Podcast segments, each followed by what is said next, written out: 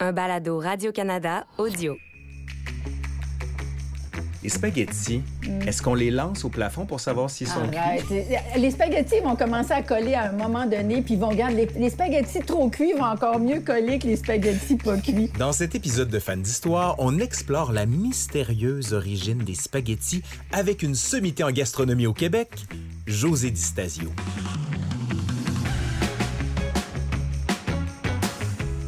Je m'appelle Laurent Turcot, je suis historien. Et pour moi, l'histoire, ça se trouve pas juste dans les livres et les musées. À chaque épisode, je discute avec une personnalité que vous aimez à propos d'un sujet qui l'intrigue, la captive. Et vous allez voir, derrière chacun de ces sujets se trouve toute une histoire.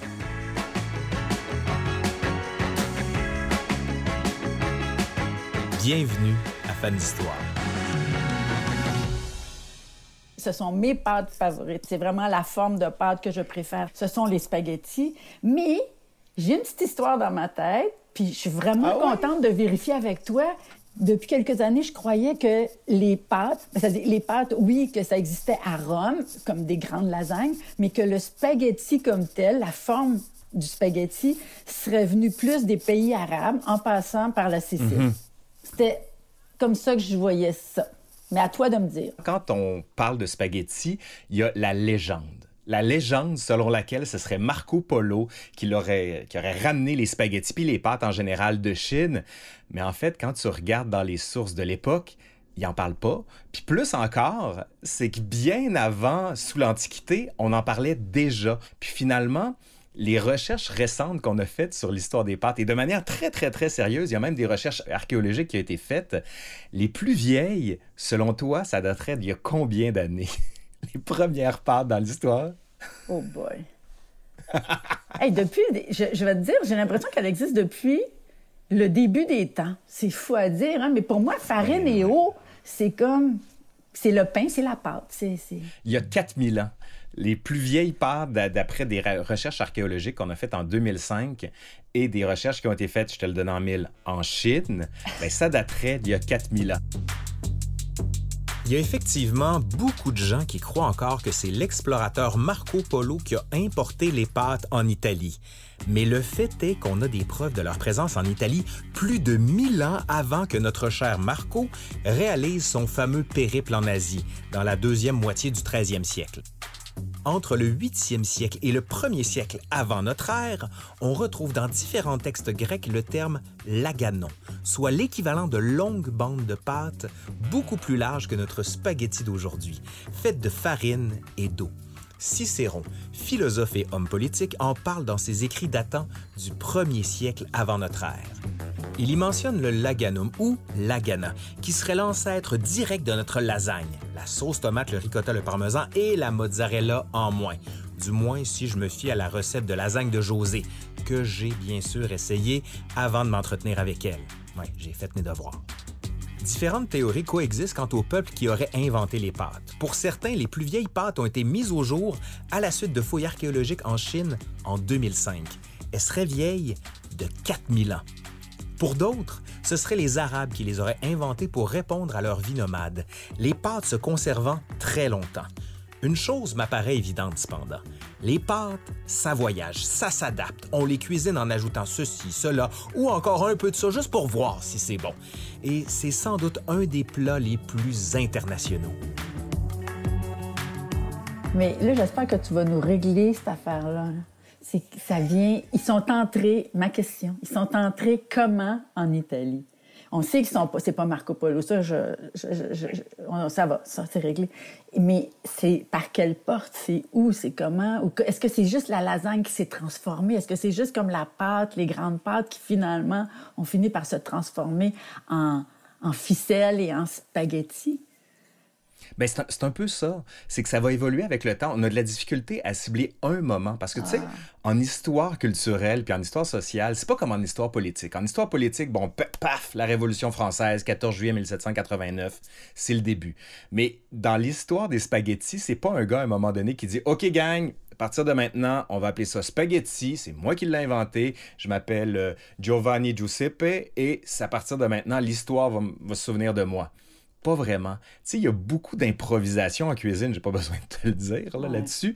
Puis il y en a qui vont carrément transformer les choses. Par exemple, les tagliatelles qui, ont, qui auraient été inventées au 15e siècle par un chef pour le mariage de Lucrèce Borgia. Tu sais, justement, c'est des longues pâtes et il voulait rappeler la magnifique chevelure de Lucrèce Borgia et c'est une espèce d'honneur qu'il lui a fait. Ça, on le sait parce que ça a été daté. Mais encore une fois, il y en a qui ont dit ouais, on a rajouté une légende pour enjoliver la chose. Mais la chose qui est sûre, c'est que les pâtes existaient à l'Antiquité, ça existait, puis là, les spaghettis existaient aussi à la fin de l'époque médiévale, début du 16e siècle, mais pas celle qu'on connaît actuellement. Aujourd'hui, quand tu y vas, c'est que tu as bien sûr la sauce tomate avec tout ce qui va, ou encore les carbonara. Tu peux y aller avec la pancetta, euh, tu peux y aller aussi avec des œufs, etc. Mais à l'époque, c'était vraiment juste les pâtes comme telles que tu mangeais. La tomate, on l'oublie, elle n'a rien d'italien au départ.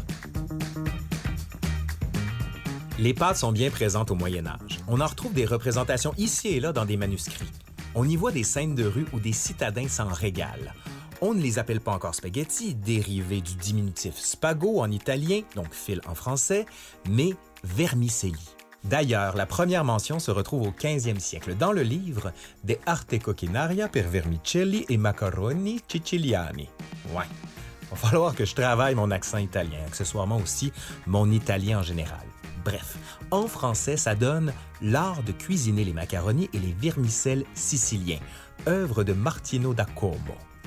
Le terme vermicelle va être utilisé un peu partout en Italie jusqu'au 18e siècle. Il va cependant être supplanté peu à peu par celui de spaghetti, surtout après sa généralisation un peu partout dans le monde.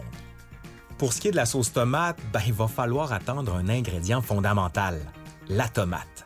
Ben oui, la tomate n'est pas italienne, mais américaine, et va traverser l'Atlantique au tournant du 15e et du 16e siècle, et en italien va prendre le nom de pomodoro soit pomme d'or. Faut dire que les premières tomates qui arrivent sont pas rouges, mais jaunes, d'où le vocable de pomme d'or. Au cours des années, différentes variétés de tomates sont cultivées en Europe et la sauce tomate d'un beau rouge écarlate s'impose. Oh, je sais pas pour vous, mais moi, juste le fait d'en parler, ça me donne faim. Cela étant, manger des spaghettis, c'est souvent salissant, spécialement pour les enfants et pour ceux qui n'ont pas de fourchette. Parce que du temps où on les appelait les vermicelles, on n'avait pas nécessairement les ustensiles pour les manger proprement. L'histoire de la gastronomie, moi, je trouve ça hallucinant parce que peu à peu, on voit la force des objets médiateurs. Si à l'époque médiévale, tu te servais dans un grand plat, ce qui n'est pas super hygiénique dans nos standards à nous, à partir de la Renaissance, là, c'est mal vu que de manger avec ses mains. Donc, les gens arrivaient avec leur couteau et peu à peu, la fourchette est introduite. Et on considère que c'est environ le 10e et 11e siècle. Ça viendrait de Byzance et ça va être super bon pour les pâtes parce qu'on peut les rouler. Puis justement, je veux t'entendre. Est-ce qu'on roule avec une fourchette seule ou avec une cuillère aussi? Avec une cuillère. quelle école? Juste avec la fourchette. Avec une... Et on a juste avec la fourchette. Ben, c'est sûr, juste avec la fourchette. Mais en même temps, on voit les anciennes gravures euh, napolitaines, surtout du Sud, manger. On voit les, dans la rue, les gens manger des spaghettis avec les mains. On voit les longs les longs spaghettis mangés avec les mains. Et donc, euh, mais la fourchette est arrivée à un moment donné et la technique de la fourchette aussi pour rouler les spaghettis. Donc, et on sait que la fourchette, ça vient de l'Italie principalement, non? Oui, oui, euh, oui, oui, oui, oui, tout à fait. OK. Puis même encore, quand ça va arriver en France, ça arrive en France grossièrement à la fin du 17e siècle, et c'est le frère de Louis XIV qui, à un moment donné, va prendre la fourchette, mais son nom, c'est la petite fourche, qui avait seulement deux pics très acéré, il va se déchirer l'intérieur de la joue et Louis XIV va dire plus de fourchette en France. C'est trop dangereux. On est quand même dans Louis XIV, le roi soleil, le summum de la civilité, puis de la contenance, puis de la dignité. La fourchette, il veut ah! rien savoir. Il y a une pause sur l'utilisation de la fourchette pour revenir après. Hey! Ça nous semble tellement évident comme objet, la fourchette une petite fourche personnelle pour piquer et porter les aliments à sa bouche. On retrouve de longues fourches pour manipuler les aliments dans l'Égypte antique, en Grèce et à Rome. José a donc pas tort lorsqu'elle retrace les origines à l'Italie. Mais c'est seulement au 7e siècle, sous l'Empire byzantin, qui se trouve alors autour du territoire actuel de la Turquie, que la fourche rapetisse et passe de la cuisine à la table à manger. Il faut attendre le 10e siècle pour que cette pratique soit répandue aux familles nobles et fasse son entrée auprès des Européens. Ce serait lors du mariage de la nièce de l'empereur byzantin avec le fils du doge de Venise en 1004 que les fourchettes auraient été introduites aux Italiens. Au départ, par contre, ça n'a pas été un franc succès. À ce moment-là, en Italie, on mangeait encore avec un couteau et avec ses doigts. Certains membres du clergé auraient même accusé la jeune mariée de décadence, affirmant que Dieu avait déjà donné aux hommes un outil pour manger, leurs mains. Et lorsque la jeune mariée mourut de la peste deux ans plus tard, on ira même jusqu'à y voir une punition divine pour son utilisation de la fourchette. Il faudra attendre 400 ans avant que la fourchette ne redevienne une pratique courante. On la voit alors réapparaître dans les livres de cuisine italienne. Et Catherine de Médicis, lors de son mariage avec le roi de France Henri II, va apporter avec elle plusieurs fourchettes, ce qui va contribuer à sa popularisation vers le centre et le nord de l'Europe. Avec la fourchette, ça devient maintenant de plus en plus facile et propre de manger des pâtes. Mais, comme on va le voir avec José, la fourchette est seulement une des nouvelles avancées qui va contribuer au succès international des pâtes. Sais, il y a toute cette cuisine italienne qui a fait le tour du monde, pas pour en revenir à l'Italie. Mais tu sais, je veux dire, la Ben oui, pâte on va parler existait. d'Italie, j'espère Mais bien. voilà, tu sais, la pâte, elle existait, je veux bien. Tu sais, oui, les pays arabes traversaient peut-être le désert avec la pâte séchée. Mais à un moment donné, il y a quelqu'un qui a développé aussi la machinerie pour le faire, cette, cette pâte-là. Mais oui, mais tu as raison, mais ça, c'est pas avant le 19e siècle que la machinerie va se développer de manière massive avec la révolution industrielle, mais plus encore avec l'immigration italienne. On sous-estime beaucoup l'importance de la diffusion de la cuisine italienne dans la diaspora italienne. On dit, ah, c'est ça, ils ont simplement adapté ce qui se passe en Italie pas juste ça, c'est la rencontre de deux mondes, et notamment le monde de la cuisine italienne qui débarque en Amérique, aussi au Canada. Mais tu sais, il y a un des éléments qui est déterminant, c'est la manière dont on va mettre les tomates dans des canettes ou dans des, euh, des conserves. Exactement, qui va permettre enfin de profiter des tomates. Parce que tu le sais, une tomate, tu l'accueilles une semaine après, ça commence à pourrir assez vite. Et les techniques pour conserver les tomates étaient certes assez efficaces, mais pas massifiées. Et c'est vraiment l'industrialisation à la fin du 19e qui va massifier la capacité des gens de pouvoir se faire de la sauce tomate. Et on va prendre les fameuses polpettes, qui étaient grosses à peu près comme des balles de golf. Et aux États-Unis, ça va devenir des balles de baseball. Quand on regarde des vieilles photos de ça à quoi ressemblaient les spaghettis avec des meatballs, comme ils disent, c'est- l'équivalent d'un de mes points comme ça. Je me dis, avec une, tu en as assez. Non, non, il en mettait beaucoup, là. C'était vraiment le plat du travailleur, le plat avec les, euh, les protéines, les, euh, les sucres lents. En fait, c'est un plat, c'est un tout en un. Mais c'est une cuisine de pauvres hein, aussi à l'origine. hein. C'est une cuisine qui coûtait rien, qui aidait aussi par, par- pendant les périodes de difficulté aussi. On, on- on mangeait des spaghettis. On était toujours capable de manger des, des spaghettis. Tu sais. Un bon spaghette, un plat simple qui se prépare avec les ingrédients qu'on a sous la main. C'est peut-être cette simplicité-là qui explique son succès planétaire. En tout cas, au Québec, la cuisine italienne a été embrassée par toute la population. Entre la fin du 19e siècle à la conclusion de la Deuxième Guerre mondiale, il y a eu une arrivée massive des Italiens en Amérique et au Québec. Et ceux-ci, à notre plus grand bonheur, amènent avec eux leur culture culinaire. Durant cette vague d'immigration, un certain Mario Catelli s'installe à Montréal. Oui, oui, Catelli, comme la marque de pâte alimentaire. C'est en 1920 que Catelli commence à produire des spaghettis. Et avec la population italienne grandissante, son succès est retentissant. En 1921, Montréal compte près de 14 000 Italiens. Et en 1961, on atteint le chiffre de 80 000. Aujourd'hui, c'est plus de 1,4 million de Canadiens qui seraient d'origine italienne les pâtes sont entrées dans la culture culinaire québécoise au point de devenir un incontournable. On peut penser notamment au fameux souper spaghetti. À côté de ça, on va voir aussi de nombreux restaurants offrir les pastas à la mode italienne. Et certains établissements aujourd'hui sont mieux connus pour leur campagne publicitaire que pour leur plat de pâtes. Da Giovanni, ça vous dit quelque chose?